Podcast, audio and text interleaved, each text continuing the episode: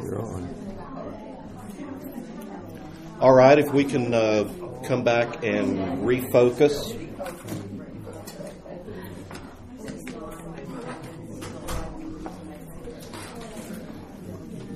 Now, I'm going to be wrapping up the series that I've been working on out of Jonah today. So, uh, no, I might get closer this time.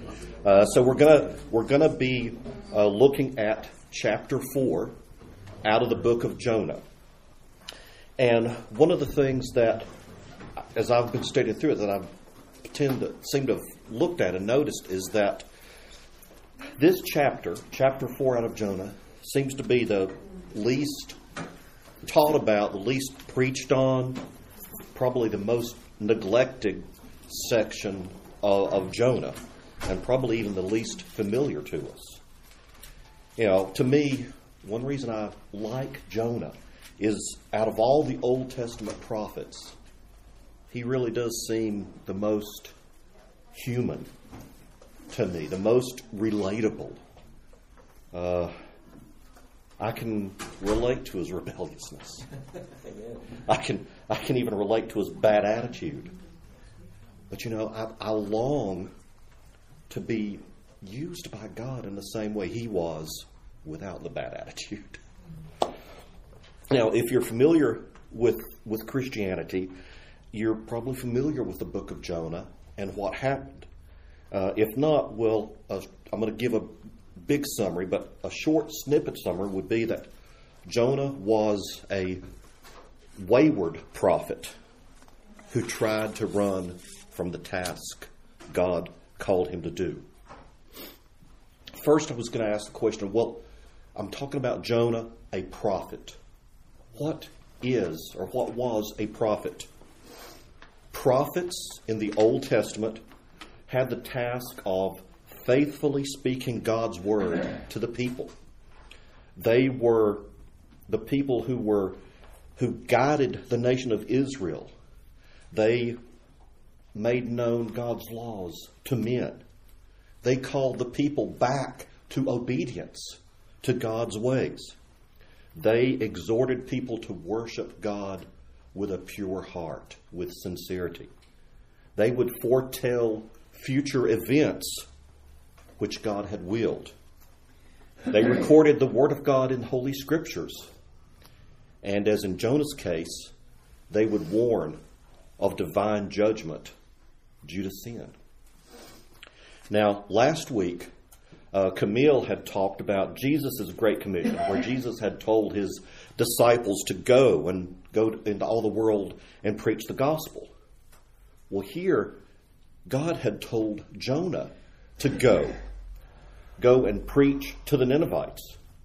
The only trouble is, Jonah went in the opposite direction. You know, and it wasn't because he was afraid, feared for his life, feared what would happen to him. It was because he was afraid if he warned these people of the coming judgment that they would repent and that Nineveh would not be destroyed. And he wanted to see that city destroyed. Sounds like today. Yeah. You know, uh, so he runs in the opposite direction. The huge fish swallows Jonah. God used him to bring Jonah back and set him back in the right direction. So Jonah goes and preaches this great revival in the city of Nineveh. These people were a violent and evil culture. But when the people heard Jonah's preaching, they repented in dust and ashes. The revival, the revival swept through the city. And it's one of the most amazing stories in the Old Testament. I mean, basically, the whole city was brought into God's kingdom. And we know that these people were truly converted and will be in heaven because of the words of Jesus. Jesus said, He said, the men of Nineveh will stand up at the judgment with this generation and condemn it because they repented at Jonah's proclamation. And look, something greater than Jonah is here. So these people who were born and lived in a God hating culture they repented and they were sorrowful for their sin. Now, the book of Jonah is pretty unique among the prophetic books of the Old Testament because it has virtually no prophecy. It simply tells the what happened to Jonah. We might use the term it's a narrative of what happened to Jonah. You know, the all, all the other Old Testament prophets record actual words, prophecies. The Lord said this, thus saith the Lord. But this book is a story about a prophet. It's history. And it ends on somewhat of a, for us anyway, a sour note. Have you ever been to, to a symphony and you've heard the symphony and and you you have the uh, the the build up and the and it dies down and it it has to end music has to end on a on a positive note if if it ends on a on on a with a dissonant sound you're left it's not finished you know end it end it that to me the book is is is like a symphony that leaves you hanging something needs to happen to complete it. You know, when you read Jonah the first time and you read it all the way through, you're going to wish that it ended with chapter 3. Yeah. You know, that's where it should end. That would be the upbeat ending. You know, the, the revival has taken place. Ta da! But, but, mission accomplished. mission accomplished. And you're going to think, oh, this revival has deepened Jonah's own repentance despite his first attempt to flee God. Who would not want to see a revival like this? But the effect on Jonah was the exact opposite. Instead of bringing him joy, it drove him into a deep bitterness. A shameful rebellion, really, and that's that's what we see here. And I got to look at how awful is Jonah. And then I realized that all that Scripture is doing here is showing us Jonah in real life. And it does show us a prophet who could have been legendary, but in this case is really reduced to a whiner throwing a temper tantrum. And then I realized something else is that we can't be too critical of Jonah because we're not any better than he was. We're not far from him. And you know, one thing that you do have to admit and think about is that Jonah did write this.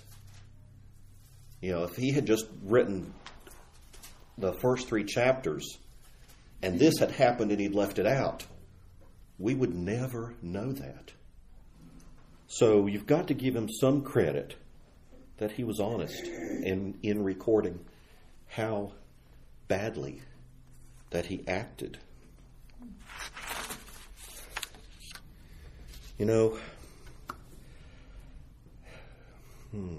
well, let's let's turn to chapter four. I'll talk about that. Chapter four says this: Jonah was greatly displeased and became furious. He prayed to the Lord. Please, Lord, isn't this what I said while I was still in my own country? That is why I fled to Tarshish in the first place. I knew you were a merciful and compassionate God, slow to anger rich in faithful love, and one who relents from sin and disaster. And now, Lord, please take my life, for it's better for me to die than to live. And the Lord asked, Is it right for you to be angry? Well, Jonah left the city and sat down east of it. He made himself a shelter there and sat in its shade to see what would happen to the city. Then the Lord appointed a plant and it grew up to provide shade over Jonah's head to ease his discomfort. Jonah was greatly pleased at the plant. When dawn came the next day, God appointed a worm that attacked the plant and it withered. As the sun was rising, God appointed a scorching east wind. The sun beat down so much on Jonah's head that he almost fainted and he wanted to die. He said, It is better for me to die than live. Then God asked Jonah, Is it right for you to be angry about the plant? Yes, he replied, It is right. I'm angry enough to die. So the Lord said, You cared about the plant, which you did not labor over and did not grow. It appeared in a night and perished in a night.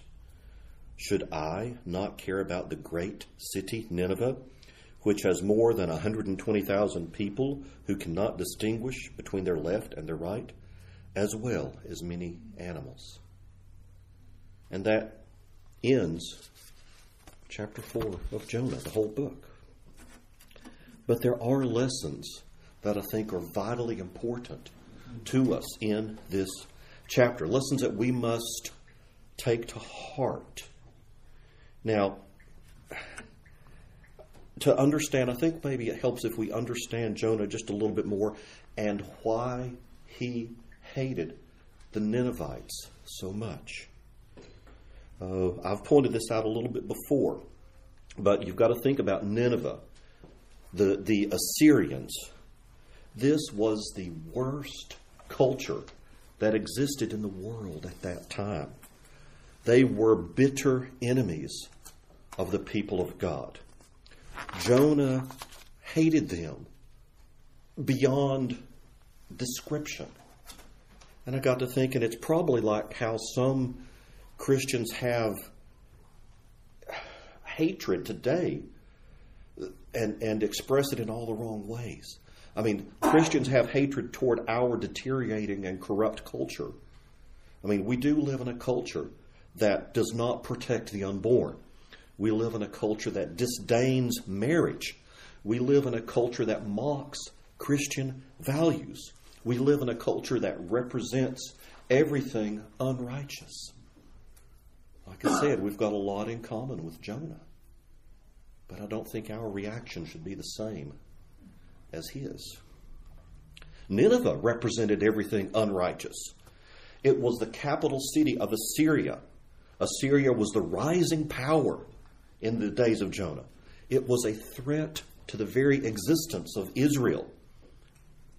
The Assyrians were legendary for being ruthless killers.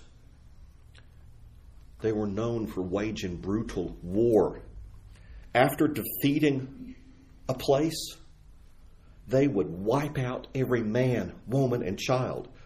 They would build pyramids out of their enemies' severed heads. They display their enemies' bodies like trophies. This, these are the people of Nineveh. They seem to love gore and violence and love to cause fear in the hearts of their enemies. Know, the Assyrian military, when they did their battles, well, most world empires, when they would conquer a place, they would leave a small army, a garrison, to rule over that city. And they would leave the city intact after they had conquered it. You know, they would, there would be an occupation army, so to speak.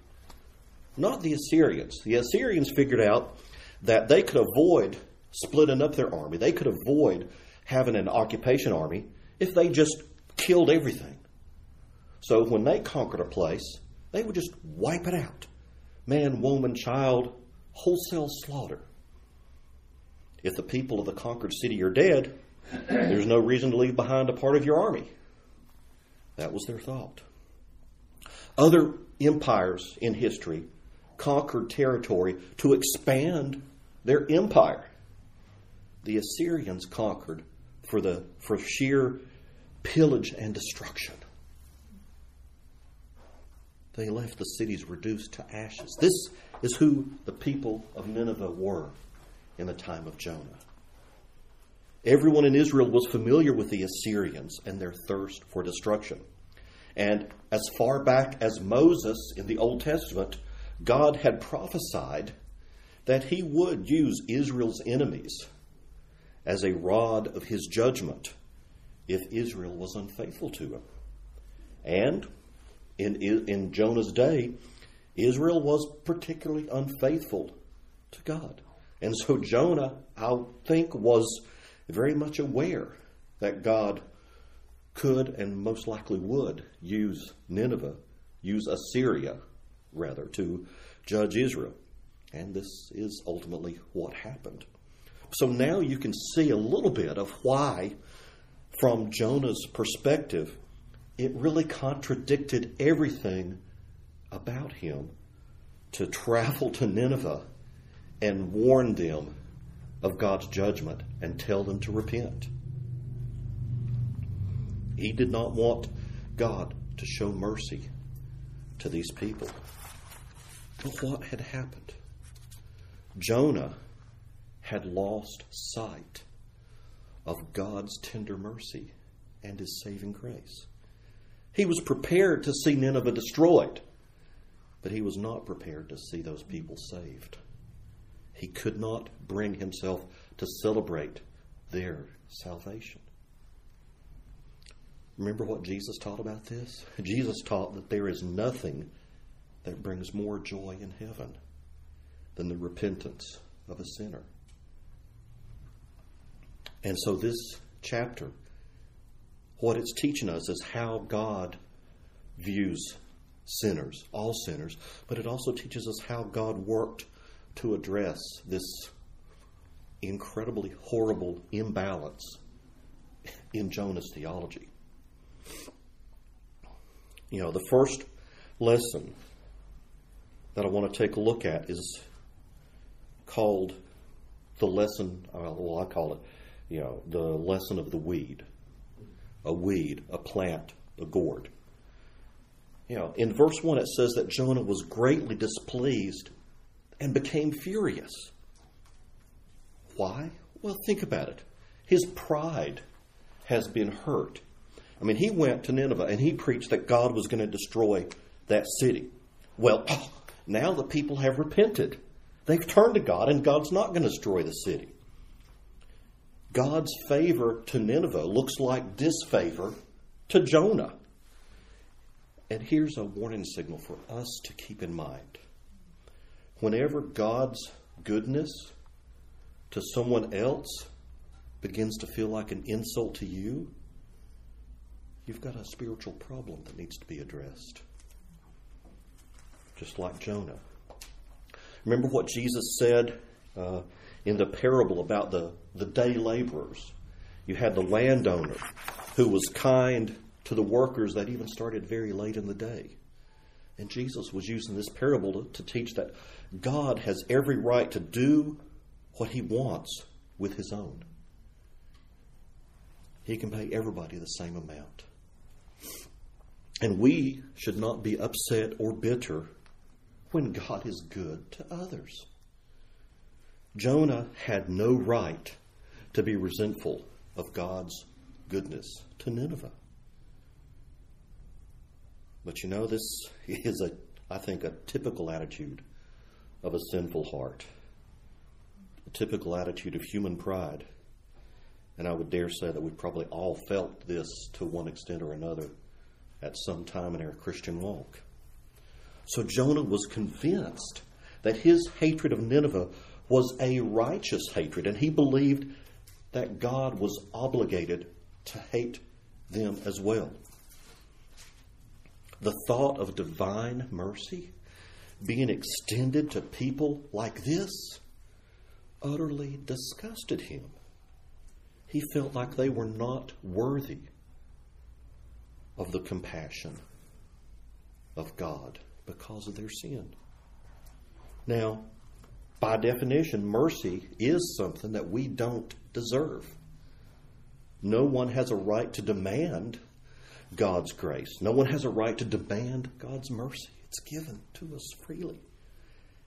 But on the same same side of things, any sinner who has received God's grace has no right to begrudge God showing grace and mercy to other sinners, no matter if you see your sins as small and see the other person's as great. You know, this is like another parable where, you know, man, one man was forgiven a tremendous debt. that great, great debt was forgiven. And yet he went out and found somebody who owed him just a small amount and begins choking him, wanting payment in full. This is exactly how Jonah was acting. God had forgiven Jonah, for really forgiven him of an unpayable debt. But Jonah demanded justice for the earthly. You know, Jonah had offended God. Nineveh had just earthly offenses, so to speak, even though they were horrendous. So, in one sense, Jonah's offense against God was greater than Nineveh's offense. And yet he was saying, they're worse off than me. Now, don't miss the significance of verse 2. Please, Lord, isn't this what I said while I was still in my own country? That is why I fled toward Tarshish in the first place. Well, it's as if, remember, Jonah fled once. He gets on the ship and heads to Tarshish, thrown overboard, swallowed by the great fish, comes back. God gives him a second chance. Well, what Jonah's saying here is remember that sin that I repented of way back when I got spit up by the fish? Well, I've decided I wasn't wrong at all about that. What you, what you did to the Ninevites proves that I was right. I knew you were going to do this. It. He says it. He says, I knew you were a merciful and compassionate God, slow to anger. I knew it. I mean, it's, it's, it's almost funny to read because here Jonah is talking about how he knew God's mercy, yet he didn't appreciate it at all. He didn't understand the way it should be. I mean, he's saying to God, I know that you that I know you're merciful. I know you're compassionate. I just think you're giving it to the wrong people. I mean, you're giving it to these sinful people. As if Jonah himself wasn't sinful. But God had an object lesson to teach Jonah, and through that to teach us to teach us as well. And that object lesson is that God's compassion is for sinners, for all sinners. You know, Jesus said, I have not come for the righteous to call the righteous, but to call sinners to repentance. And so God chose this moment when Jonah was really at his worst, angry, rebelling, pouting, complaining to God. Because in Jonah's view, God was being too merciful. And at that very moment, what does God do? He shows Jonah grace. And now the Lord, and now, Lord, Jonah says, please take my life from me, for it's better for me to die than to live. And God appeals to him very gently. He says, Jonah, is it right for you to be angry? Well, Jonah just blows by this tender plea. Jonah left the city and sat down at the east of it, makes himself a shelter, and sat in the shade to see what would happen to the city.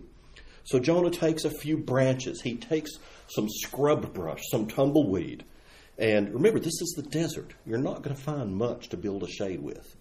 And he sits down in this real simple shelter. And he, it's really not even enough to provide him shelter from the desert sun. He sits underneath this little lean to, waiting to see what would become of the city. And notice that he's still holding on to the vain hope that God's going to respond to his little temper tantrum by destroying Nineveh anyway. And here's where God teaches Jonah that mercy is for sinners. While he sits there pouting in that shelter, God causes a miracle to occur. Some kind of a plant, a gourd plant. Uh, some verses might say, it, call it a climbing gourd. Uh, I'm going to call it a weed. And the reason I call it a weed is my own life experience. When I was growing up, one of my first jobs was helping a next door neighbor pull weeds from their flower garden. Now, this was an old man at that time who was probably in his late 80s. And he says, Roger, do you know the difference between a flower and a weed? And I said, No. And he goes, Well, a weed is any plant that's out of place. And so, you know, what he was referring to is there were some flowers that had grown up uh, because the seeds had been scattered, but they were not in the right place. So I was even, he had me pulling up flowers, flowering plants that were in the wrong place. So any plant out of place is a weed. So this is just a weed. All right? But anyway, it grew up at a supernatural rate overnight. It grew up large enough to provide shade for a man. Think about that. That's a pretty fast growing plant, isn't it? The Lord appointed a plant, and it grew up to provide shade over Jonah's head to ease his discomfort. Jonah was greatly pleased with the plant. So God showed Jonah compassion. The very kind of compassion that Jonah was resentful of.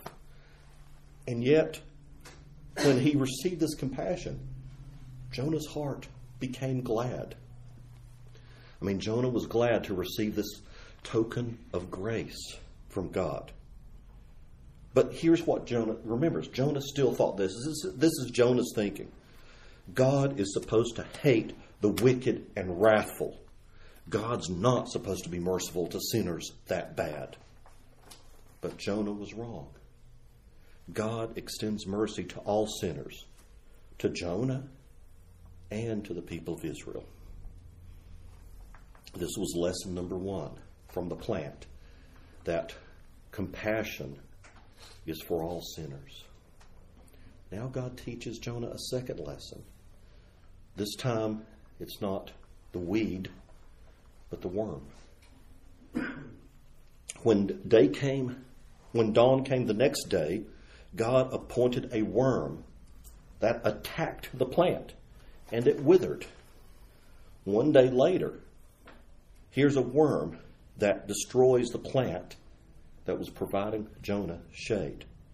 And the worm ate the plant so quickly that it died as miraculously as fast as it had sprung up.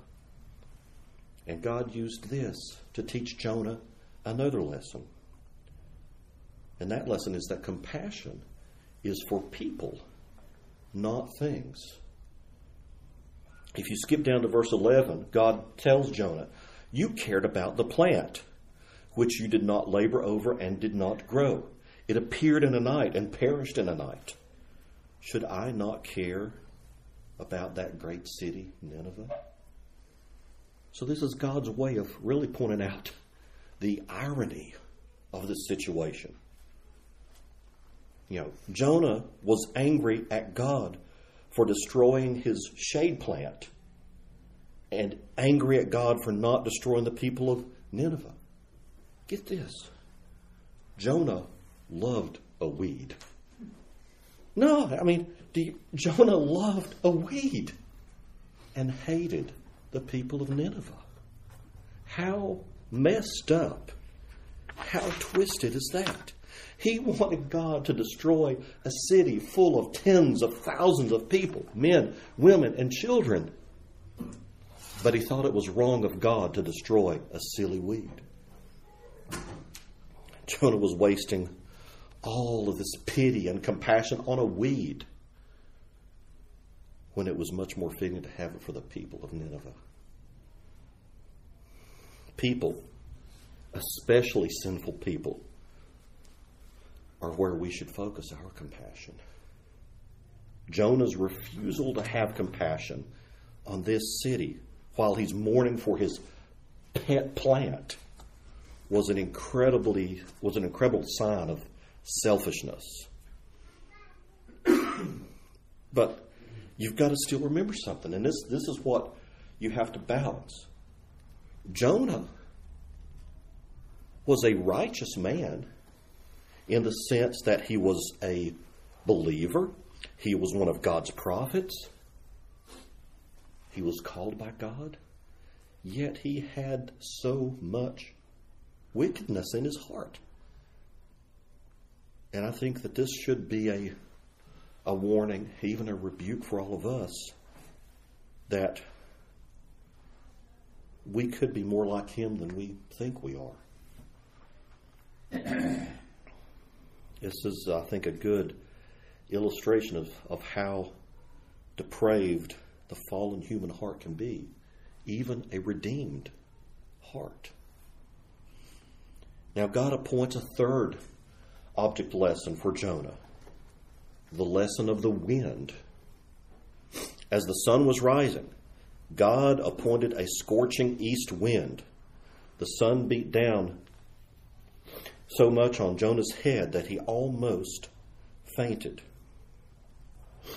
We've got the lesson of the weed, which is, com- is compassion for sinners. The lesson of the worm, compassion is for people, not for things. And now the lesson of the wind, compassion is for others, not for self. Notice in all of this that the one person that Jonah felt more sorry for than anybody else was himself.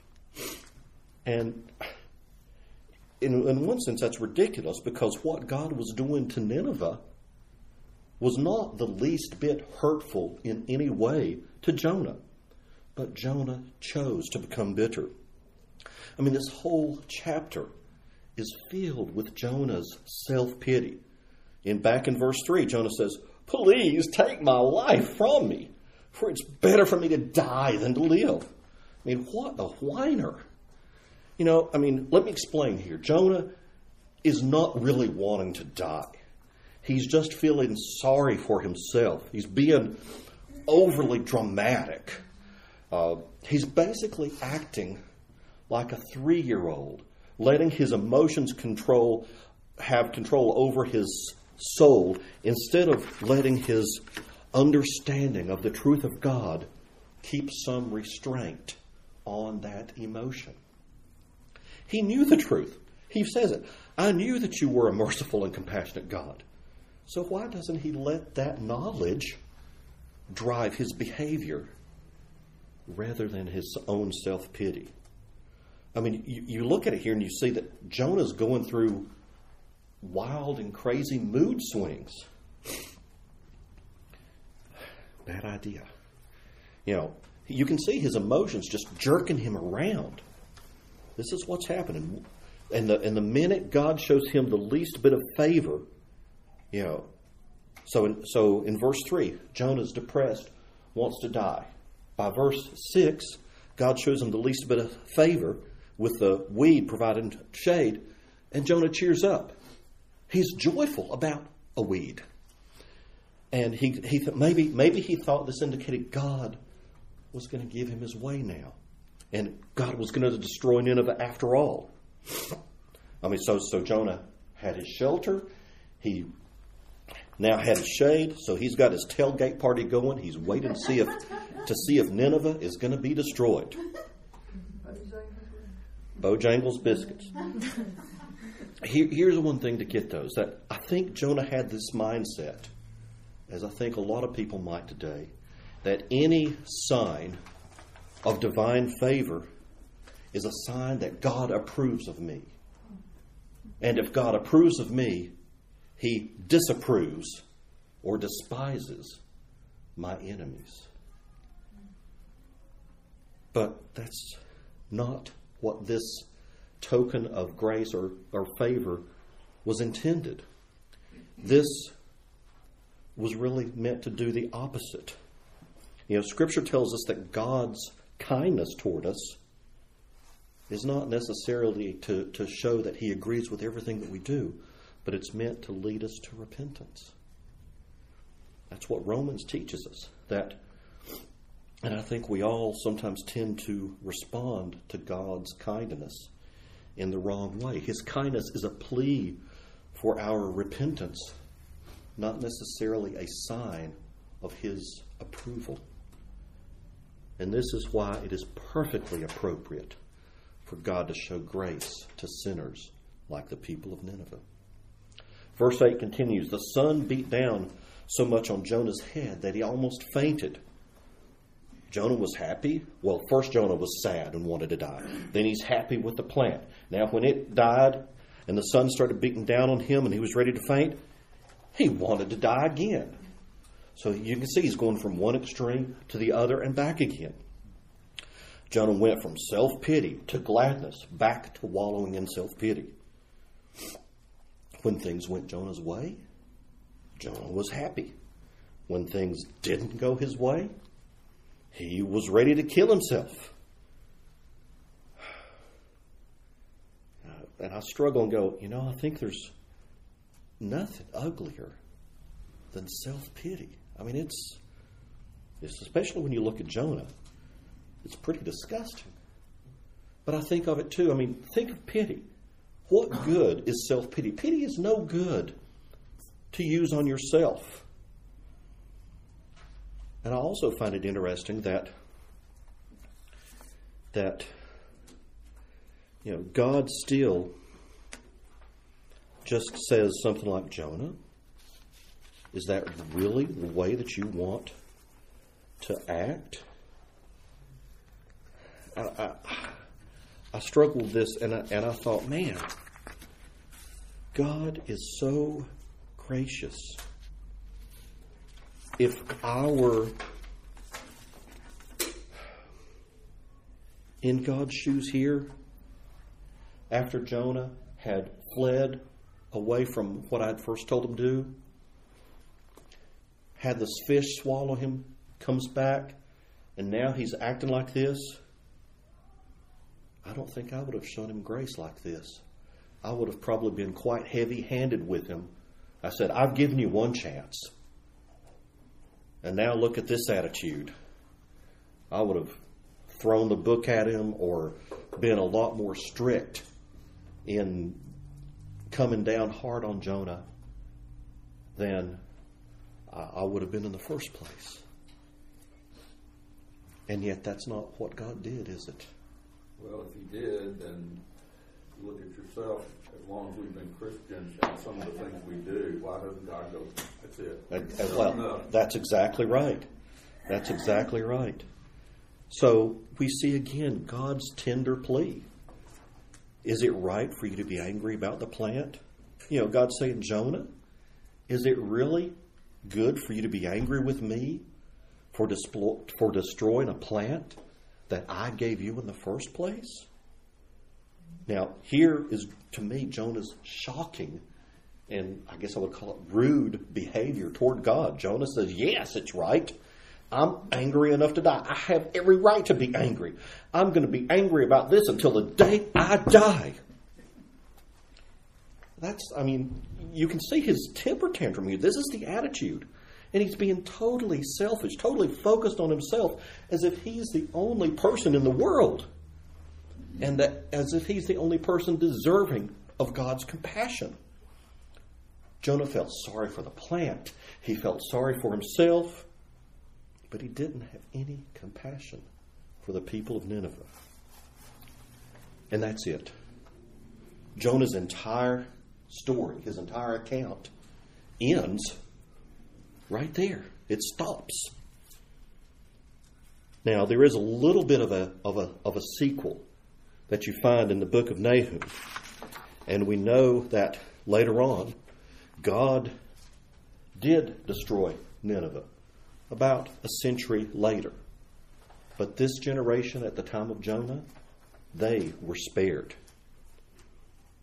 What became of Jonah? Well, he did record, write down what was in this book. And it's possible, and I like to think likely, that maybe he had a change of heart at some point Maybe he eventually repented of his rebellious attitude. I mean, he did write this down, and he did not portray himself in a very positive light. So, this kind of suggests to us that maybe his bitter heart over time softened, at least somewhat, and that maybe his focus turned away from himself Hopefully, he learned the value of people over things. And hopefully, he learned eventually to love sinners as well as the people of God. And he recorded this as a lesson for all of us. You know, the true Christian spirit is not merely zeal, but it's zeal tempered in love. And I think this is an attitude that Christ calls all of us to have. Uh, in Matthew, Jesus said, But I tell you, love your enemies and pray for those who persecute you, so that you may be sons of your Father in heaven. For he causes his sun to rise on the evil and the good, and sends rain on the righteous and the unrighteous. And Jesus is saying, if you want to have the same attitude as God, if you want to have the heart of the Father, do good to your enemies. Show them true love and compassion. Focus your compassion not merely on people you love, but on the unlovable as well. Sinners need compassion more than saints do. And focus your compassion on people, not things. A person needs more compassion than a plant. People made in God's image are much more fitting objects of our concern than weeds or plants or animals. So we're called to focus our compassion on others, not ourselves. Self pity has no place in the heart of a Christian. The thing is, we, I think we all have tendencies of Jonah in our hearts. And yet, the love of Christ is the opposite. And so, I think our prayer should be for the Lord to teach us to nurture the Spirit of Christ in us and fight against the spirit of Jonah every single day.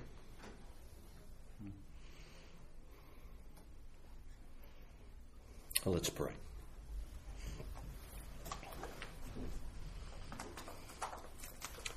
Father, we give you thanks for the lessons from this book that teach us your goodness and your tender compassion. And Father, we pray that you would help us to be examples of that, of that compassion. Help us to love others more than ourselves, to not be captivated by things, but to be focused on people. Father, help us not to be so focused on fellowshipping with one another that we forget about the sinners we need to reach. May our lives be a reflection of the mind of Christ. May we have the Spirit of Christ and not the Spirit of Jonah. And Father, we ask this in your holy name. Amen.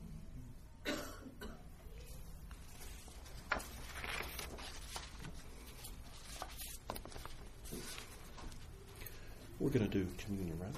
Now. Well, there's there's one thing I wanted to, as I was thinking about how to kind of tie in Jonah to to communion, and I wanted to just take a minute and and and let you ponder something else here, and that is that have you ever taken the time to notice that Jesus referred to his own death and resurrection as the sign of the prophet of Jonah? If you think about that, Jonah's experience, the raging sea and the cross, they're both places of desperation and death. The fish, the giant fish, and the tomb are a step away from life toward death. In both cases, God is the one responsible. He tells the fish to deposit Jonah on dry land, and he exerts his power to raise Jesus Christ from the dead. And yet, we look at the similarities, and I think the differences cause the gospel to shine even more. You know, Jonah describes his his experience in in terms of death, but Jonah's end mission was not to die, simply to preach. Jesus' mission was to preach and to die. The reason that Jonah came close to death was because of his own sin. The reason Jesus died was utterly different. Jesus died not because of his own sin, but because of the sin of others. Jonah did not go willingly to enter the raging sea, he was thrown in. He did not go willingly into the whale, the great fish. He was swallowed. And it was God's decision, not Jonah's. But Jesus willingly went to the cross. For this reason, the Father loves me because I lay down my life that I might take it up again. Jonah grudgingly obeyed God and went to Nineveh to preach. But that but Jesus' death was an act of pure love and obedience. After the fish, Jonah's work was just beginning. At the cross, Jesus said, It is finished. You know, all these differences, uh, we think about the responses. Here, Jonah, weak, sinful hatred in his heart. And the people of Nineveh accept Jonah's preaching. They repent humbly, immediately, and completely. And yet, not so the people of Jesus' generation. Yeah, that's what Jesus was saying. The men of, men of Nineveh are going to rise up in judgment against this generation. His own generation did not heed his message. And why do I bring this up? Well, it matters because it points to our perfect Savior, whom we celebrate with communion today. A Savior who willingly died for our sins rather than his own, and who was raised from the dead by God to unimaginable splendor. Rejected by his own people, but praised forever by us. This is the gospel message that we celebrate in communion this morning. There's one verse in Ezekiel 33 that says, As I live, declares the Lord God, I take no pleasure in the death of the wicked, but rather that the wicked turn from his way and live. Turn back, turn back,